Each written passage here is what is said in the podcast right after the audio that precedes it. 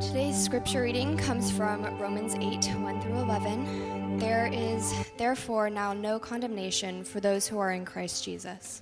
For the law of the Spirit of life in Christ Jesus has set you free from the law of sin and of death.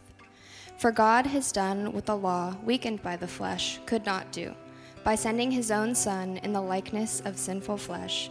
And to deal with sin, he condemned sin in the flesh, so that the just requirement of the law might be fulfilled in us, who walk not according to the flesh, but according to the Spirit. For those who live according to the flesh set their minds on the things of the flesh, but those who live according to the Spirit set their minds on the things of the Spirit. To set the mind on the flesh is death, but to set the mind on the Spirit is life and peace.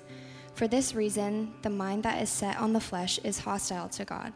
It does not submit to God's law, indeed, it cannot. And those who are in the flesh cannot please God. But you are not in the flesh, you are in the Spirit, since the Spirit of God dwells in you.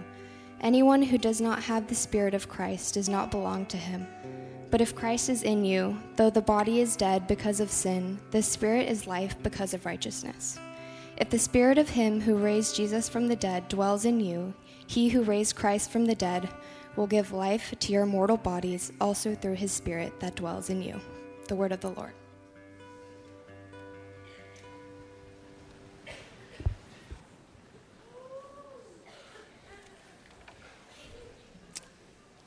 Hey everyone. It is good to see you all this morning. Um, to see your beautiful faces. You all look very well rested. Um, but I have to say, I really, really missed you. There's something that the life and the, the energy of this place really goes down when students are gone. Um, the parking is amazing. Um, but uh, we, we really, really uh, missed you. And so we're, we're grateful to have you back in this new semester. Liberty Station, what's up? It's good to see you all. Giving a little shout out to them as they're uh, on live stream but it is good to be here uh, this morning, and I'm excited to start this new semester as we engage into uh, what it means to live a people of one um, as we re enter into the spring semester. And so at the end of this chapel, you're actually going to receive uh, a, a, schedule, uh, a little postcard that has our chapel lineup for this year. And I'm really, really excited for all of the speakers, the staff and faculty and the student voices uh, in house who will be speaking in our morning and our timeout chapels, our invited speakers who are coming up. Uh, in a couple of weeks, we're going to be having our renewal week happening, and uh, we're inviting back Pastor Stuart Williams, who was with us last year on that last Friday. He's going to be with us the whole week uh, from Calgary, Alberta, and we're really excited to have him. He is such a dynamic and energetic preacher, and you can just tell how much he loves Jesus and loves this place. And so we're excited to have him and welcome him back with us. Um, we're also excited to do something new this semester. Um, we're really excited to partner with ASB as we're going to be launching a mental health focus right after spring break. And so, right after spring break on that Monday, the 11th, we're going to be focusing on mental health, and we'll have different speakers, both in our morning and evening chapels, speaking into that topic. And so, we're really, really excited to have that partnership with ASB. Um, also, in our community chapels, uh, we're going to be continuing with our uh, chapel preaching team and adding someone new as well. And so, uh, Dr. Mary Paul will also be speaking as a regular voice in, in chapel, as well as myself. Uh, Melanie Wolf is coming back and helping us out, uh, leading us in a time of of uh, spiritual practices in the month of February, so we're excited about that. Lauren Carlson will, uh, will continue to be our student voice in, in the spring. So we're excited about that. And then adding to the lineup, Dr. Montague Williams uh, from the School of Theology. He's amazing, good friend of mine. Uh, we know each other from our time in seminary, and he's just a, a great friend and just a, um, a, dynamic preacher. And we're excited to have him uh, join us in the chapel preaching team. Uh, this semester, we're going to be engaging uh, back into this theme of one, like I mentioned, but through the lens of Romans chapter 12. And this is a chapter that's really rich in understanding what it means to live out this life that is transformed by the Spirit, empowered by the Spirit to live into the purposes of God, both in our own individual lives and also as the body of Christ to carry out the purposes of God in our world. You know, actually, Romans chapter 12 is a very important passage in my own life. Uh, weeks before I started my first semester here at Point Loma in 1999, I attended a youth conference in Toronto, Canada. And it was a conference that really, really just changed who I was, really transformed uh, the trajectory of my life. Um, I was excited to, to, go on this conference. Uh, this was actually the first time I had actually left uh, um, to the northern border of, uh, of, of, the United States and, and gone up that way. I'd never been to Canada before. I was going with a lot of friends uh, as well. I heard the hot dogs were amazing in Toronto. I mean, there were just so many cool things that were drawing me to this conference. Um, and so, but, but one of the things in preparation for this conference was reading a book. And was a book called Global Christianity. It's written by uh, a Nazarene pastor named Bo Castle. And he wrote particularly on the first two verses of this chapter of Romans chapter 12. This idea of what it means to offer our bodies as a living sacrifice and to be transformed by the renewing of our mind. That worship is so much more than just singing and lifting our hands or just moments in a worship space that worship is something that happens all the time, in every moment of our life, both public and private. This idea of, of, of understanding what it means to please God in every moment and live a life in victory, and that can only happen through the Spirit's dwelling in our lives. And this, this chapter really changed the whole trajectory of my life, even so that at the end of this conference, I felt a call to ministry and to be a pastor. You know, actually, for a very long time, I grew up as a, as a pastor's kid. I had this reluctance to uh, move into ministry. I had seen the messiness of church life, I had seen the messiness of, uh, of engaging with people and, and, and how that related with uh, our lives as a pastoral family at our home. I didn't want anything to do with being a pastor. But after this conference, I realized that God was so much greater than I could ever imagine. That God's power was it, it, working through me could allow me to do great things and to preach His gospel and to serve Him. And so I was excited. And so I remember having these doubts uh, going up to that altar in Toronto, Canada, on the very last night. They had asked uh, many of us students who wanted to come up and, and, uh, and who felt a call to ministry. And I felt just, just going back and forth, even in my own seat um, in, that, in the ice rink where, where, where, we were. But I remember just feeling so convicted um, by this chapter that I went up forward and, I, and, I, uh, and someone prayed for me. Romans has this really rich theology. Some theologians describe uh, uh, Romans in such high regard. Actually, I read one theologian that uh, describes the Bible as a wedding ring, and, and Romans is the center stone or the jewel. And actually, Romans 8, the, the, the passage that we just read, is actually the gleam in the jewel. This idea that this passage, this book, is something so special.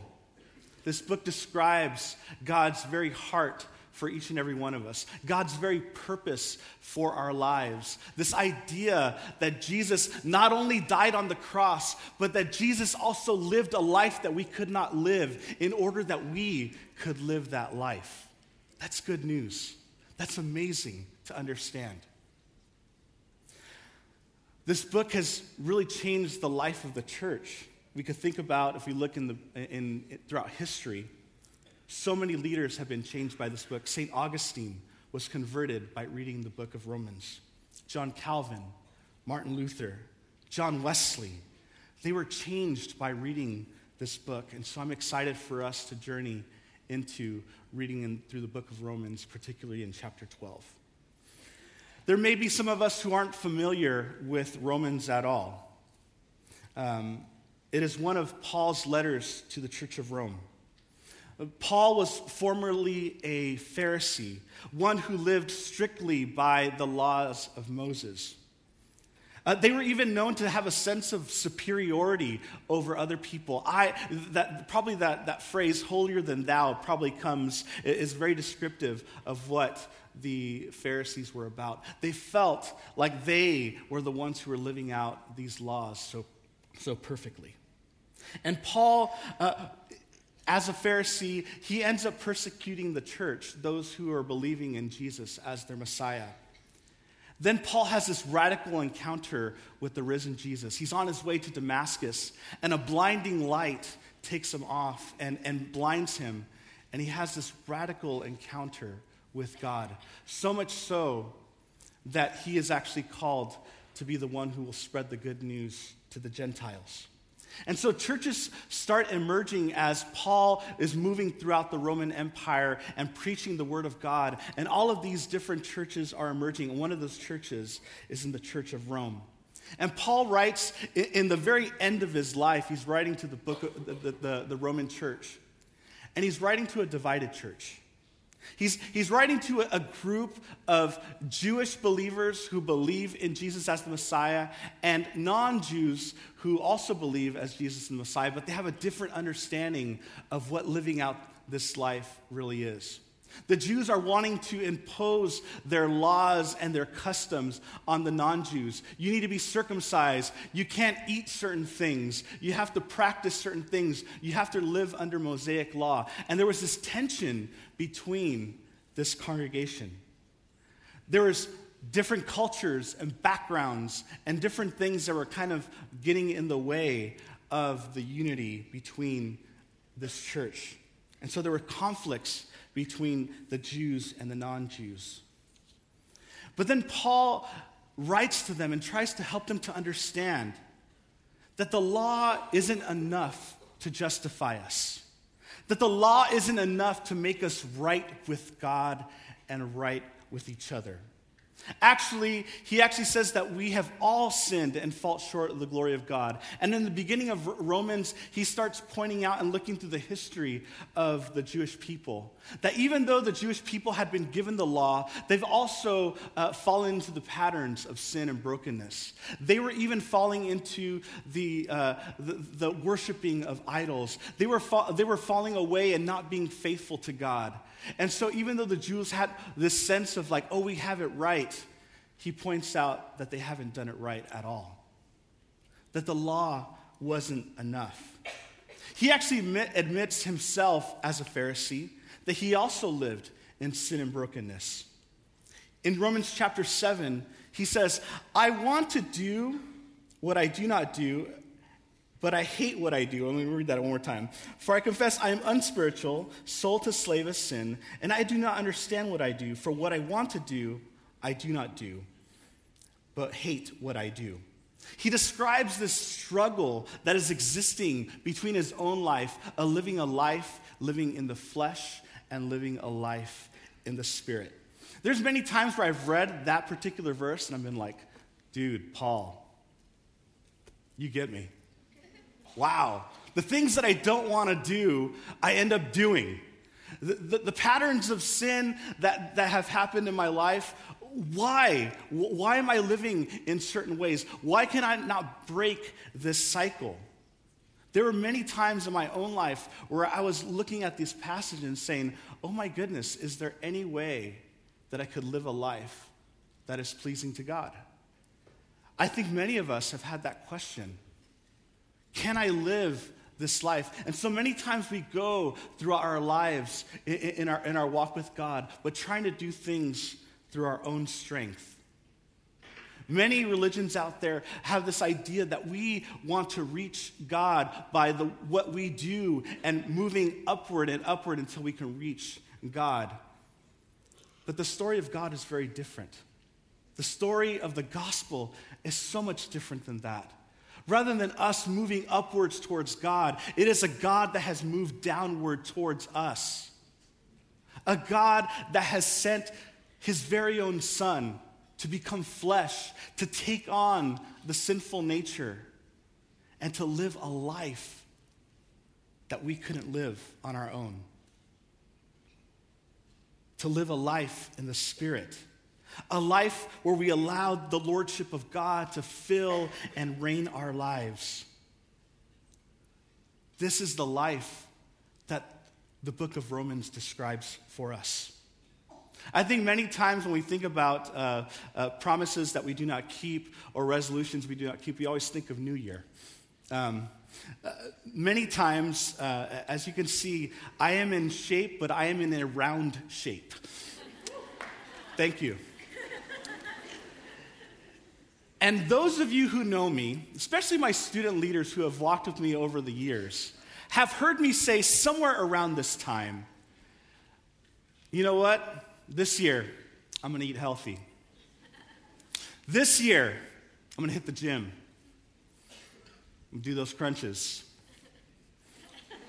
See, I don't even know what, I, I don't even do exercise. I was doing crunches like this, right? I need someone in kinesiology to help me out with that. I'll talk to you later. There's these resolutions that I make. I, am I'm, I'm sure many, many times when I told my wife this, she just rolls her eyes. She's like, oh, again, it's going to happen. Because probably by day three or week two, I'm already at Addles eating my California burrito. And I love it. But I'm also telling myself, that's not what I want to do. The things that I do want to do, I'm not doing, and the things that I, you know, that I don't want to do, I'm actually doing. And many of our times, we try to move and see this life of pleasing God by doing things through our own strength.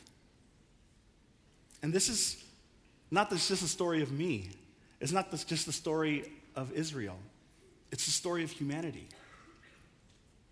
We have all been people who have gone into these cycles of brokenness, of broken promises, of being unfaithful. We have all lived into that. But I also know, and I'm grateful for, the good news that God gives.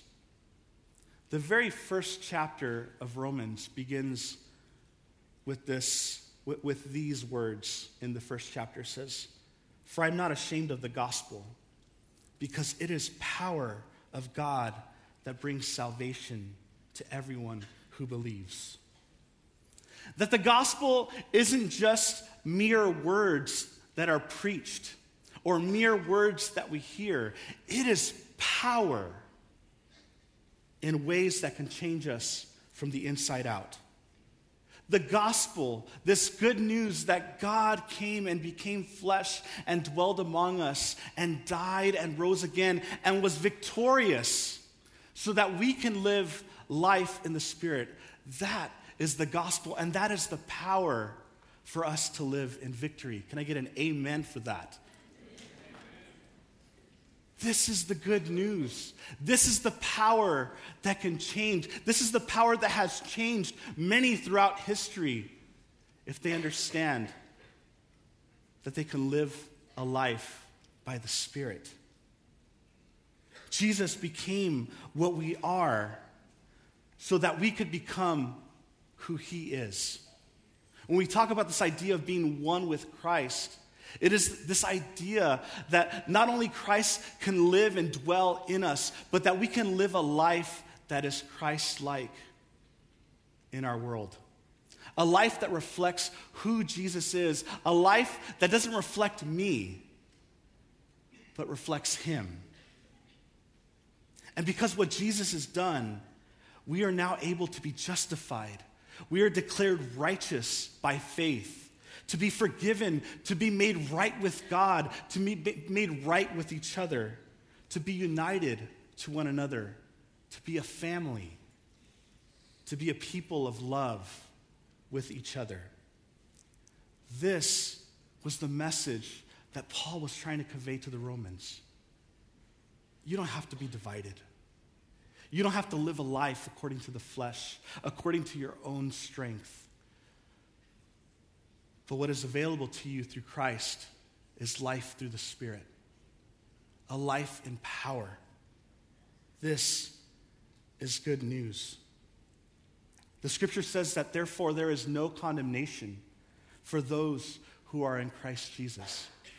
I realize that this is a hard concept for a lot of us to understand. Many of us are very justice focused, where they, where, where, you feel, and this is this is actually me in particular, where like you realize like no, like what what I what you like what you get what you deserve, right? Like if you did something, you're gonna reap what you sow. This idea of God's grace is just so mind boggling to us sometimes. To think that us who are broken and sinful can be redeemed and restored and made righteous sometimes isn't something that we truly believe. It's an idea that we repeat to, to ourselves, perhaps. It is maybe a concept that we've heard and that we maybe confess, but do we really li- live it and believe it?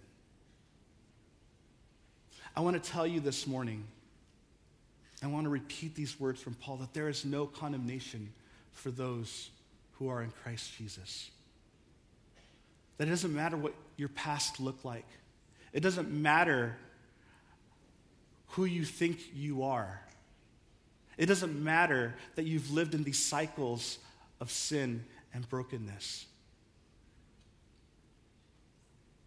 That if we can come to Christ and Christ can be the Lord of our lives. And, and, the life of the Spirit can dwell in us, that we could be made righteous, that we could be made worthy, not because of who we are, but because of who Christ is. This is the good news.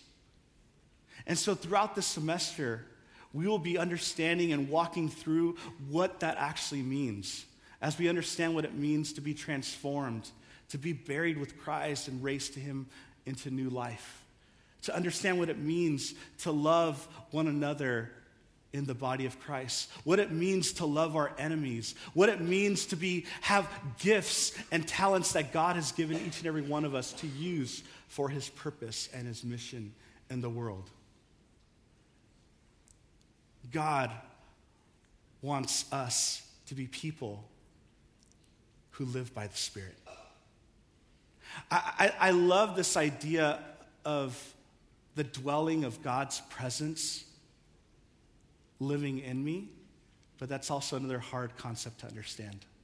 See, when I think about God's presence, I think about, for example, uh, the Ark of the Covenant, for example, right?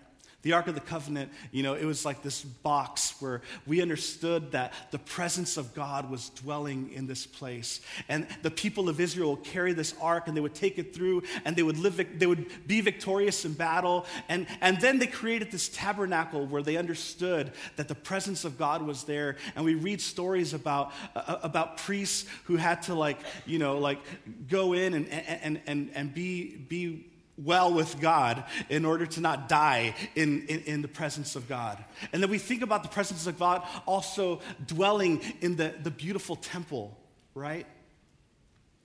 But we also read in the New Testament that God made his dwelling among us. And we also read that we, each and every one of us, as individuals and as the body of Christ, we are also a dwelling of God's Spirit. That we are the temple that contains and holds the Spirit within us. That's a beautiful thing. That's a gift. And so that we can be people who are filled with God's Spirit with a purpose. To be a people who live by the Spirit, to live in freedom, who live in victory. Yesterday, we uh, participated in singing a song. We sang the uh, uh, For All That You Have Done for Us. I was sitting in the front row, and, uh, and so uh, we, were, we were, you know, shoulder to shoulder, right? Um, I couldn't really see what was happening in the background because I was way in the front. I could only see the band. And um, I imagined in my mind how beautiful it was. And when I saw this, I was like, oh, yeah, it was really beautiful, right? And it's amazing to see just an image, to see an image of what we could be, of what God has called us to be, to be a unified body. Right? That this image, I, would love for us, if you could put this back up. I, I, know, I know there are some funny moments in there, but I, I like, I like for us to, to, to, look at that just for a moment. Let's just dwell and just, let's, let's just sit and look at that just for a moment. I want this to be a reminder of what God has called us to be. I know there are many people in this room, and we're all just very different. And we all uh, come from different backgrounds, we all have different stories. But the purpose of God for us is to be one, is to be unified. And just like Paul was addressing this divided church, I believe he's also speaking to the lives of each and every one of us as well. That we could be people who can live in unity, not through our own power, not through our own strength, but through the power of the Spirit. That we could be people who break out of this, the, the, the cycles of sin, not through our own power, not through our own strength, but through what God has done. And so, this morning, this is a time for us to come before God, to begin this new semester in ways uh, where we prepare ourselves, where we open our hearts to what God has in store for us this semester. I know that God is going to speak powerfully to us. But I also know that we need to be open to hear what God has to say to us. We have to be prepared. We have to be willing to let go of our own agendas, of our own thoughts, of our own critiques, to be able to listen to what God has to say to us. I believe God, through this chapter 12 of Romans, can do amazing things in our lives and in our, in our communities. Every Wednesday, we have a time for prayer and anointing. And uh, this morning, uh, what, what I like for us to do, uh, um, if the, many of you uh, come to the altars asking for prayer if you're feeling sick, but also I want to open up this time for us um, to prepare ourselves. I know God has already been speaking to some of you already. Some of you have already been uh, moved by the Spirit that, that this is a time for you to changed, to be transformed by God's Spirit. And so I want this time also be a time where we can come to the altar. The, the altar has always signified a place where we meet God. Um, and, and, so if, if this is a time where you decide you want to start a new beginning, uh, I invite you to come. If there are needs within our community, if, you, if there are needs within your own life, I invite you to come. If there are needs that you know from your family members or other people, I invite you to come. This is a time for us to be able to pray. Let us close our eyes and let's pray.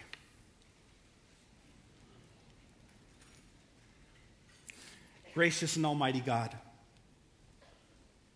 you are welcome in this place. Not just in this space in Brown Chapel, but also in our lives. Spirit, draw us to yourselves that we would know what it means to have a life where you dwell in us. A life where we do not operate by our own strength and our own ability, but a life where your spirit may reign. God, we thank you for who you are. We thank you that you have done the work for us. We thank you, Lord, that through Christ, you did for us what we could not do for ourselves. We thank you for that good news. We ask, Lord, that this good news may transform who we are, transform our minds and transform our hearts. Help us to think in ways where we can understand a little bit more of your purposes in our lives. I pray as, as we gather in this space of worship that the Spirit of the Lord may dwell in this place. We pray, Lord, even for our time in the future in Renewal Week. We pray for Stuart Williams as he's preparing to speak with us. Anoint him with your Spirit. Prepare our hearts to receive what you have in store for us. We pray, Lord, that you speak to us, that you open our hearts, that you shape and mold us, and you lead us in ways where we can do your work among this place here at Point Loma and in our communities and in our world. We thank you for life that you offer through your Spirit. May we leave this place wanting more of you. We love you and we give you thanks. In the name of Jesus, we pray. Amen. Go in peace. The altars are open. You're dismissed.